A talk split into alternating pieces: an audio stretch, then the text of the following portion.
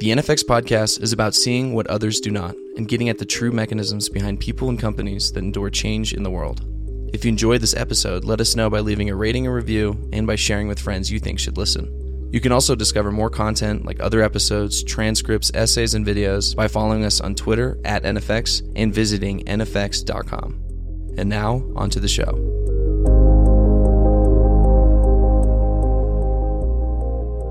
So it's a real pleasure today to be joined by Dean Levin from the Stanford GSB on the NFX podcast today. So I've got to know the Dean over the last couple of years as part of serving on the GSB management board. And also I have super fond memories of my time back in the GSB from a few years ago now and also get to go back there and co-teach a couple of cases there. So Dean, it's, it's a real pleasure to have you. You're a distinguished academic, an economist, and now Dean of the Business School. And, and Stanford is really just at the heart of Silicon Valley since Silicon Valley became Silicon Valley. So you're sitting on this fascinating ecosystem and environment about technology, about entrepreneurship and society at large. So let's kick off, Jon. I know you're insanely busy right now. You're preparing for the class 2021 graduation in just a few days. So thanks for joining us. And so maybe we'll start there. Like give us a preview of the upcoming celebration. Is there a theme that you'll focus on at all during this graduation time? Pete, thanks for having me on the show and it's real pleasure. And you know, thanks for everything you do for Stanford and for the GSB. By the way, you can call me Jon. So graduation. So we've had a, you know, a year that really has been unlike any other. And for much of the year, our students, although they were able to live on campus, have had to study virtually and the opportunities for interaction have been much less. Uh, this quarter has been quite a bit better with ability to do hybrid teaching and people can interact outside and so forth. But we're really looking forward to getting to bring the students and families together to graduate next week. And we're going to do do it outside in Stanford's beautiful Frost Amphitheater. And everyone gets to walk across the stage and be cheered by their classmates. We normally shake their hands and give them a diploma. We'll have to pass on that this year with COVID, but it'll be much the same. The theme I'm thinking about for this year for graduation, I haven't written my remarks fully yet, but the theme that's on my mind is optimism and not optimism in the sense of being Pollyannish about all the challenges that we've come through over the year, but optimism in the sense of as a great leadership characteristic and being able to stay positive and focused even when there's a lot of adversity, which is something that you know our students and everyone in the world really has gone through over the last period. And now with the world starting to emerge from the pandemic, I think there's a lot of reasons to be optimistic, both about the world, but also about the prospects and the opportunities for this particular uh, graduating class, which is a very, very special class. Yeah, I'm sure. It, I'm recollecting back to my own graduation, and I was fortunate enough to be there in 2005. And Steve Jobs gave the commencement speech, which is the "Stay hungry, stay foolish" speech, which is a different kind of optimism, but you know that's a sort of iconic moment in commencement speeches. So I'm looking forward to kind of rereading your remarks at some point. If I can say something as great as, you know, you can only connect the dots looking backward. That was a great moment in commencement speeches when he sort of, everything is clear about your trajectory in retrospect. The future always looks uncertain and is hard to chart out. Indeed. So you mentioned this sort of being a very special class. How would you characterize this class? And you know, maybe it's, you know, perhaps generalized about the sort of the graduating classes across universities in 2021. You know, what are you seeing perhaps that's different this year than in prior classes? I think all students this year, and certainly for our graduating class, but I think it's true, as you say more broadly, they've been called on to be hugely adaptive and resilient, and they haven't gotten the experience that they expected or signed up for. They've gotten something very different. But of course, it is the experience that they got. It's the hand that was dealt to them. And you can't control that, but you do get to control what it is you make of your circumstances. And so, in that sense, I think the students at the GSB, I have great admiration and respect for the way that they have handled themselves this year in working hard in the classroom and making the most of virtual teaching, in staying connected and forming new connections to each other, in seeking out opportunities. And I think that experience, although they might not choose to repeat it if given the option will serve them incredibly well in their lives. That ability to deal with the unexpected and then to figure out, you know, how is it that you're going to make something great out of a challenging situation. And just what do you think's next? I mean, perhaps particularly the students you work with, is there a sort of expectation around founding companies? I think, you know, remote work for many people has inspired them to think differently about their career choices. Do you think many of them will start companies or join technology companies? I think the COVID has shone a light on the, you know, the future of biology and, you know, technology and that sort of marvel of vaccines. I'm curious if there's any particular focus or theme you're seeing in where the talent is going post graduation. It's such an interesting question. I think, you know, many ways, this is a great time to be coming out of school because the world has been so disrupted and there's so much change going on in technology, society, business, it's exactly the time that you want to be setting out and looking for new opportunities because it is a time of rapid change and a time of disruption. So I think that the opportunities are many for the students who are graduating. When I look at what people are interested in, our students go in all different directions. That's one of the wonderful things about the school. People go off and do all kinds of things after they graduate in all different industries and roles, and then often change them over the course of their career, much like you were an entrepreneur and then became an investor. And the students, again, and I'm sure in this graduating class, will go in many, many different directions. But I do think there's incredible opportunities right now because of what has happened during COVID with the, the whole acceleration of digital and online the changes in work that are coming and everyone is thinking about how to have more flexibility in the workplace. There's going to be great opportunities there. The healthcare, we're seeing a lot of interest of students, particularly the entrepreneurial minded students in healthcare fintech, lots of changes in payments. So I think the opportunity is right now. You know, I guess it'll be one of those things where we'll look back in a few years, it'll be easier to connect the dots, but it does seem like this is a time of really wonderful opportunity for students setting out on the next phase of their careers. Are you sensing there are more entrepreneurs today than in the past? I think just from my own experience and generally looking at sort of graduate students, it feels like as a percentage, more and more people are starting companies and business schools are almost, you know, uh, incubating kind of ideas. I don't know if that's quite the right word. They're basically sort of helping founders forge ideas rather than perhaps joining the traditional big banks or management consultancies. Do you see that trend increasing and has it increased this year? We have seen over say the last 20 years at the GSB, a very significant change in careers, which includes entrepreneurship, but is broader. That is, it's really about students, many students searching for jobs that are somewhat idiosyncratic and unique. And they find through calling people up, not necessarily advertised jobs, jobs that they just find through network search, as opposed to the very traditional business school model of on campus interviewing with uh, large organizations. And I think that's that perhaps somewhat distinctive to Stanford.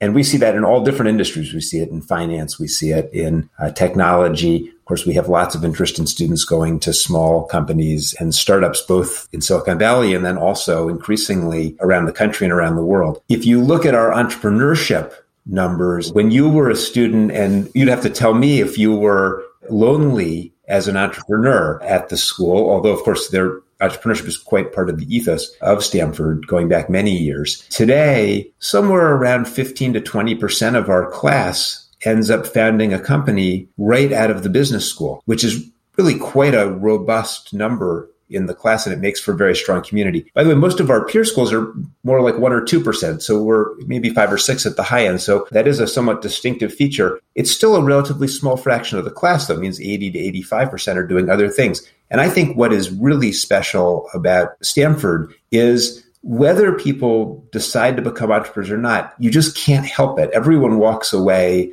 from the campus with that sort of spark of innovation and entrepreneurial thinking that they take wherever they go. You know, that's a really wonderful thing about the school. And, you know, I think it has uh, served us well over many years. It's um, I mean, just recollecting my own experience, I think when I was there, it was certainly five to 10%, no more than that. And it definitely felt as more of a kind of outlier. You know, there's a lot of folks that perhaps sort of critique the MBA programs. And I think the sort of mistake that I've seen from personal experience is that MBAs today are not about training people to be soldiers in the corporate American businesses, which is sort of a misnomer. It's that GSB really helped me to, you know, attend sessions to think like an entrepreneur, you know, much like I think other folks like, and I think how to build businesses, much like folks go to Y Combinator and get that experience there or other environments. So I'm absolutely not surprised. I think you make a good point, which is that sometimes people do construe a business school too narrowly to think of it as sort of rote training for uh, very defined roles in large organizations. And it's just nothing like that. A business school is really about in a sense, I sometimes think of it in contrast to my own experience as PhD student, which was like being handed this high powered microscope to zoom in on a particular problem that I tried to become the world's expert on. And I think about the students coming to the GSB and it's like we're handing them a telescope so they can just see a huge expanse of opportunities out there that it broadens perspectives. It opens you up to all different roles, different paths you might take in your career and gives you the ability to think critically, to think strategically, to think in innovative ways and some of the practical skills that you'll need to be successful, all different organizations and roles. And in that way, it's just an incredibly powerful educational experience. And just thinking specifically about the early stage entrepreneurs listening to the podcast, what do you think that are today's major opportunities that you'd like them to tackle? I think that's a better question for you than for me, actually. so I want to hear your answer too, but I'm happy to go first. We're seeing a lot of interest in things like fintech, the, the whole uh, change in payments and opportunities, you know, really across the board there. Those are, by the way, not, that's not just the US, that's all over the world. Asia, Latin America, I mean, completely global. Healthcare, which you earlier mentioned, again, lots of interest there. I'm hoping that some of our students are going to get interested, and they are, some of them are, in thinking about the transition to a low carbon economy. I don't know who it's going to be or what the exact opportunities are, but I think that's such an important problem for the world that needs innovation and needs the, the kind of thinking that our students can bring to bear on it. I went for a walk around campus a few weeks ago with one of our graduating students who is starting a company that applies artificial intelligence to battery design that he's been working on with a faculty member in the Stanford School of Engineering. And it just reminded me that so many of the interesting companies that come out of Stanford are places where there's an advance in technology and a student with a great idea for a business model and the leadership and the product design feel that allows some sort of pairing to take place that creates a really great business. So that's always an exciting place for entrepreneurship. Yeah, I just to answer the question, I would feel similarly. I think the about those opportunities about healthcare, climate, and fintech, and just the way that money and whether that's crypto or otherwise is going to change. I think there's also just the notion of geography has changed substantially, and so how does that impact our lives? You know, whether that's where we live, where we work, where we study. I think that is just fertile ground, and supply chains. You know, how we think about transportation. I think we really haven't sort of grokked the way that our sense of geography has changed as we kind of become more and more virtual in everything that we do. Yeah, two years ago, who would have thought that the big problem in the world would be supply chain optimization and logistics? I mean, we've just seen how important that is over the last 18 months of the pandemic. And also with the, you know, you point out the changes in work. You know, that's an area where the uncertainty of just about how that will play out after the pandemic and how much people will work remotely and what the effect will be on cities and on different types of jobs and on the labor market and on how organizations function. I think that's such such an interesting question. We have a class at the GSB that we started during the pandemic, a leadership for society class that uh, Brian Lowery started that has a theme this year the theme was around race and power. And next year, the theme is around reimagining work after COVID. It'll be live streamed, actually open to people. And there's a podcast as well. And I'm really excited to just have a lot of discussion about that next year because it really is something that could transform the work experience for so many people. Yeah, and work experience uh, and also opportunities for people that perhaps wouldn't otherwise have them, which is just terrific. Let's hope that happens. You know, I think even here in the Bay Area, the was such an expensive place to live, giving people who, you know, might have to be doing a lot of commuting, if there's a way to give them more flexibility and, you know, allow them to devote their time to more productive things than driving around in traffic, that would be a real improvement in people's lives. Yeah. Just talking about entrepreneurial students, I guess, what are the, perhaps you look at 10, 15 years ago today versus perhaps in the future. Are there any sort of characteristics or constants as well as changes in what you see in founders today versus the past or the future? Well, I think one big change is we have a much more diverse founder base at the school now, an entrepreneurial community. Even a few years ago, as one example, there was a big gender gap in entrepreneurship rates at the school. So even though our class was 40% women. The number of entrepreneurs was very small, more than two to one, probably male female. And today that gap has been steadily closing. And I think that's a tremendously positive development. And I think the faculty who teach entrepreneurship have done a great job in uh, helping to make that happen. I think there's a lot of commonality too over time. The willingness to try something new, the ambition, the creativity. We probably have better structured support now for entrepreneurship at the GSB because we have classes like Startup Garage instead of having people having to figure it out. But people still come to the school who are interested in entrepreneurship and still get turned on to it while they're here. And and that's true today. And it was true. It was true back in 19, the 1960s when we only had one class in entrepreneurship and Phil Knight came and wrote the business plan for Nike. So that's a enduring constant. Do you sense that, I mean, this may be a reflection on more the generation than perhaps the school, but there's a sense of more mission orientated folks in terms of just looking at the social contract or societal contract they're looking to make part of their startup? For sure. There's no question. We have a program in social entrepreneurship, which is a wonderful program and in many ways, it has sort of come together with our traditional entrepreneurship programs. That is to say, it's come together from both directions, by the way. So we have students who want to pursue social ventures who have found that they believe the way to do it is often not through necessarily founding something with capital that is social impact capital, but maybe to go with traditional capital because they have access to different types of investors and so forth. And at the same time, I think many of the students who are thinking about entrepreneurial ventures come in with a problem that they want to solve. And often that problem is a problem about education, about access to healthcare, about creating opportunity. It's a very socially minded problem. And then the question is, what is the solution? What's the entrepreneurial solution that's going to get at this problem? And I think it's a great development that people are thinking, coming at what's the problem I want to solve and coming at that from a social orientation and then using all the business skills that they have, the entrepreneurial skills to try to craft a solution. Yeah. And just is that what, you know, you think about the expectations of perhaps you know startup leaders and graduating classes in general is like how have the expectations changed? And this may be more of a broader business question but the you know when you're training leaders today like what's the stuff that perhaps you felt is increasingly important perhaps that isn't obvious from the outside? Oh i think the expectations on all business leaders and all businesses have been undergoing a dramatic change. And that's a big change in the world over the last several years that there's more expectation for all types of organizational leaders to be engaged with, you know, often social or political issues that may be directly relevant to their businesses, but may go beyond their businesses. And also to be able to articulate and demonstrate you know, an alignment between what their organization is doing and societal well-being. I think that's a very big change and it applies to entrepreneurial leaders as well in a way that maybe a few years ago it didn't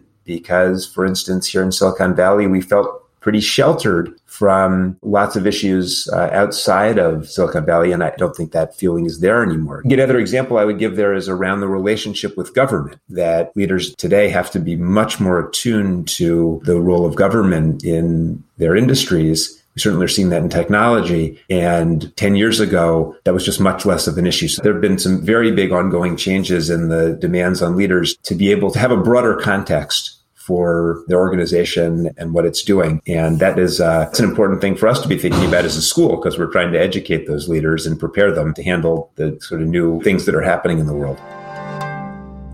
You're listening to the NFX podcast if you're enjoying this episode, feel free to rate and review our channel and share this conversation with someone you think would benefit from these insights. Follow us on social at NFX and visit NFX.com for more content. And now, back to the show.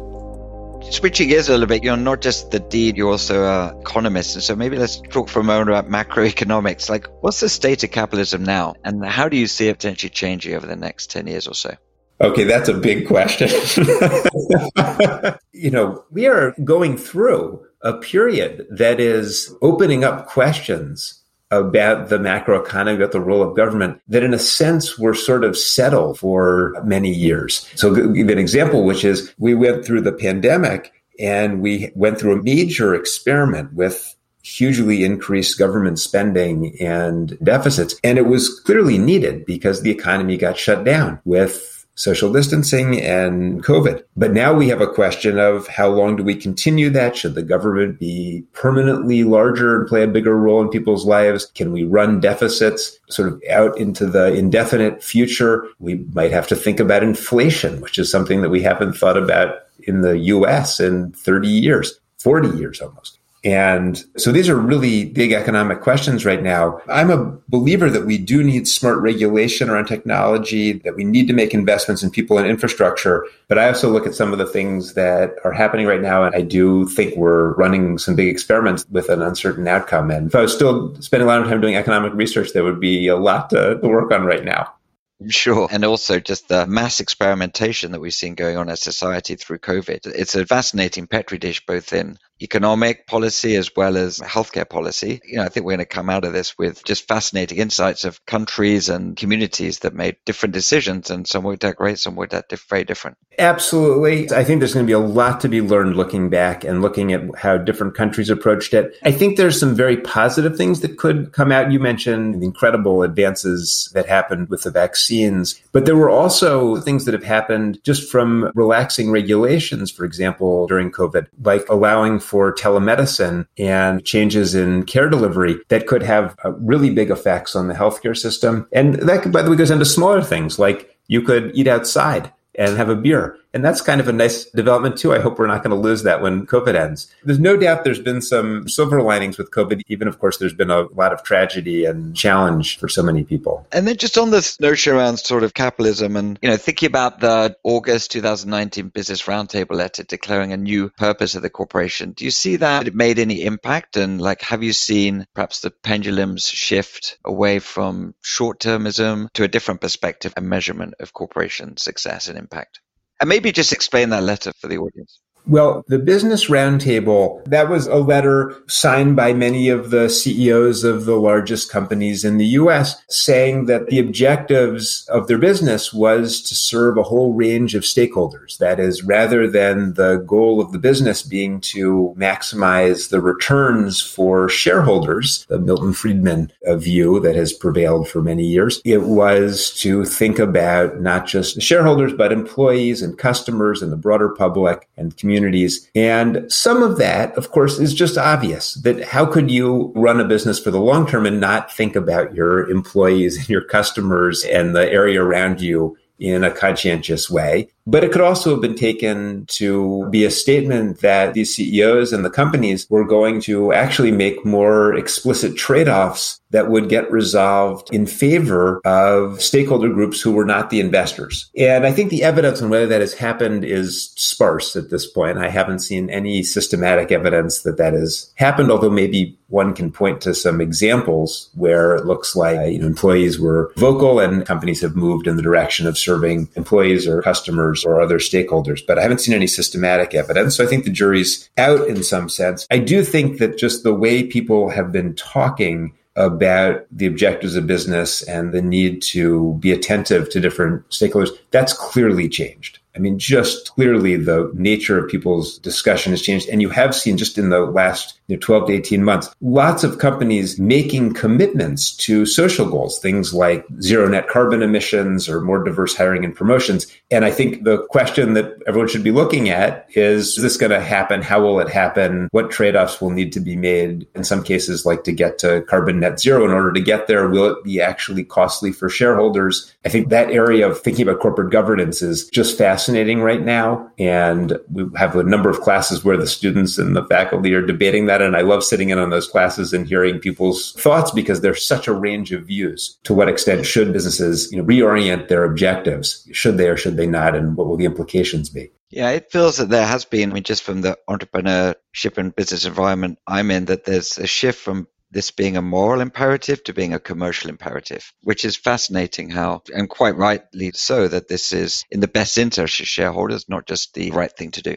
Yeah, I mean, I think a great example. That's very interesting to see that in the entrepreneurial space. I think you see that with large companies. We saw with Exxon this week, the activist shareholders who were pushing for more focus on preparing for climate change and sustainability. And all the big institutional investors backed them up. And that ended up changing the board. I think we're likely to see more and more examples of things like that. And that is a profound shift in governance. And I like your way of framing it, which is there's certain things like thinking about sustainability or climate or diversity in your your employee population that people might have thought of before as a moral imperative, a moral thing to do, but they also may be really good business right now. That definitely changes the calculus for many organizations.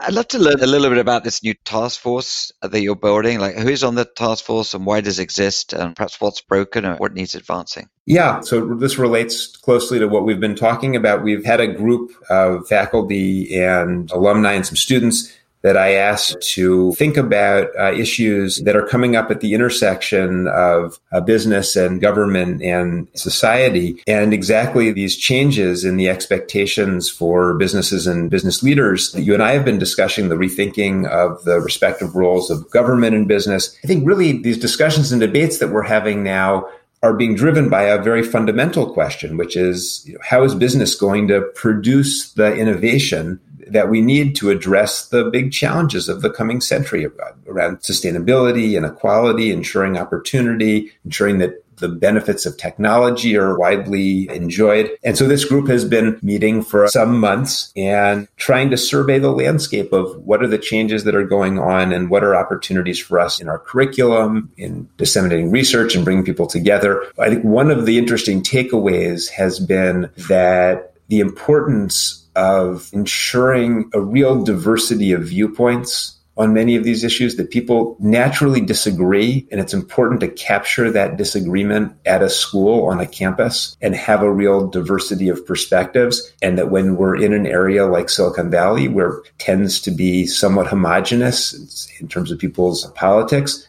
that we need to push back against that and really try to get people talking and debating and listening to different opinions. And that's important as we think about who comes to the school, what the environment is like in classrooms, what kinds of events we're having and discussions. And there's been lots of discussion around that, lots of discussion around how can our faculty have more voice and impact with their research and ideas. So I'm looking forward. That group's been meeting all through the spring and excited to see the ideas that are surfacing. And that'll hopefully be an important area for us to be investing in as an institution and moving forward. And can you share who's on the task force? That group has a set of faculty members from the GSB and also uh, a set of alumni and a couple of current students. It's being chaired by one of our alumni, Jim Coulter, who was the founder of TPG, and Ken Shotts, who's a political scientist on our faculty who has for many years taught the first year with another faculty member named Neil Malhotra, taught the first year ethics class, which is a great class that is geared toward getting students to start thinking about and debating complicated situations that they're going to face face as, uh, as organizational leaders.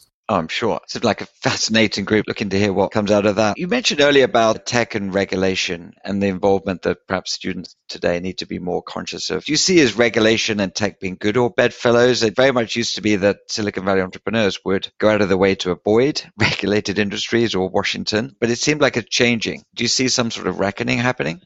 For sure. Certainly for the large tech firms, there's just no question that they're coming under so much scrutiny. Some of it is about technology. So it's less about the individual companies and more about anxiety about technology. I think it was something like facial recognition and the deployment of cameras that might or might not happen in different places that would be able to track people and essentially surveil people. That's a case where the concerns in some sense about the technology. It's less about whether the cameras are owned by one company or by many, many companies. Some of the other concerns, though, are about just the size and power of the largest technology firms. And when I think back over the history of the US, in certain ways, this is a little like the progressive era 100 years ago, where there was a lot of concern about the biggest companies. And that at the time was what led to things like the origin of antitrust and a lot of regulation and a big pushback. And I think there's some possibility that we are on the cusp of a similar type of shift in the relationship between the government and uh, the biggest firms, which are pretty much all technology firms at this point. You know, that's really with the big technology firms, but I think even for smaller entrepreneurial companies, so many of the interesting areas that companies are getting started in that we've been talking about healthcare, financial services, these are heavily regulated industries. So it's very difficult to start up a company without having some sense of the regulatory landscape and how that might impact the business. You know, that's different than some of the other areas that people have been innovating and starting companies in over the last 20 years. I do think that's a big change and an important one. Yeah, I, I 100% agree that, you know, what we're seeing entrepreneurs, you know, I think it's oversimplification, but, you know, back sort of 10, 20 years ago to be successful, you needed to have, you know, a great product in a market to be successful. And then now I think the founders and particularly the founding teams are building these kind of multifaceted teams to tackle the interesting problems of today, where you've got you know, an amazing technologist meets an amazing person that can navigate regulation, that can, there's perhaps a deep domain knowledge in a particular space. And those are very complicated businesses to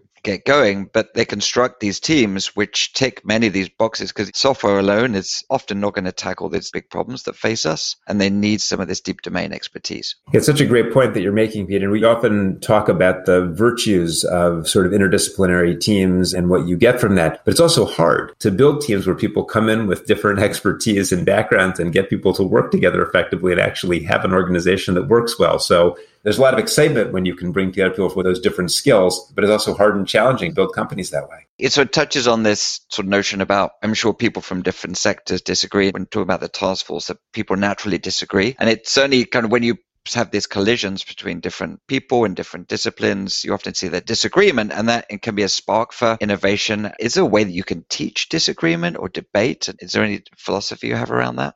Yeah, I mean, I think you're raising two great points that really hit home for me. One is about if you've got a topic that people naturally have different views on, you know, and what we're talking about now, say the regulation of internet platforms is a natural. People have very different views about that. How do you structure a discussion so that you draw out differences of opinion and people debate, but they don't take it personally? It's about the ideas and people are curious. They want to learn. They hear something, someone say something that they don't agree with or they don't like, or maybe even offends them a little bit. They treat it as a chance to be curious. That's a really hard thing to do. You know, we have some faculty who are incredible at doing that in the classroom. That's a skill that is, it's a hard thing to do. And everyone has to work hard at that because it's partly cultural to be able to have that kind of discussion. The other point you're making, which I also really resonates with me, is about you know collisions, and that just hits home for me so much right now because having run an educational institution through COVID where we did it remotely and through Zoom, that's the part that I missed and I think everyone missed was just the bumping into people and the sparks that happen, the collisions that happen on a physical campus. And those sometimes happen because you start arguing and debating and disagree with them, but they sometimes just happen because you just start talking and someone says something, boy, that's a great idea. And that's, you know, that's how companies get started. That's how great research projects get started. That's how people learn. And boy, I can't wait to get back to that in the fall. I hear you. Yeah, the serendipity of kind of hallway conversations or lunch tables, or whether that's you know in companies or in campuses. Can't wait for sure. Absolutely. I think, by the way, that it connects to what we were talking about with remote work. I think for workplaces, can you figure out if you're going to have a more flexible workforce, more remote workforce? I think that's the ingredient or one of the ingredients that people have to figure out. Can you get that outcome from more virtual interaction? And you know, no doubt, it's there, there are probably ways to do it, but that's something that people really need to be attentive to. Okay, so we're nearing the end. Just a couple of quick fire questions. So, what are two or three books in your shelf right now that you'd wish startup founders would read as soon as possible? So, that's a great question. My reading is so uh, strange and eclectic but I'll give you a couple. I've been reading a book by a faculty member who's just uh, about to join the GSB, whose name is Michele Gelfand. She's written a book called Rule Makers and Rule Breakers. It's about cultural differences across organizations. It's a very interesting way of thinking about organizational culture. I'm reading another book that I don't know that it's necessarily going to help you run your business, but it's called Invisible China by a Stanford faculty member named Scott Rozelle. And it's a fascinating book about some of the challenges that China is facing with uh, having a low skill workforce. And it's made me think really differently about China. So that's always interesting. The last book I'm reading, which has nothing to do with entrepreneurship at all, but it actually touches on some of the things we've been talking about, is a biography of John Maynard Keynes. Who wrote a lot about both the role of government in times of crisis, the Great Depression, and about the relationship between economic policy and democracy. And that's much on the minds of many of us now, how we can have great, stable political institutions in this country.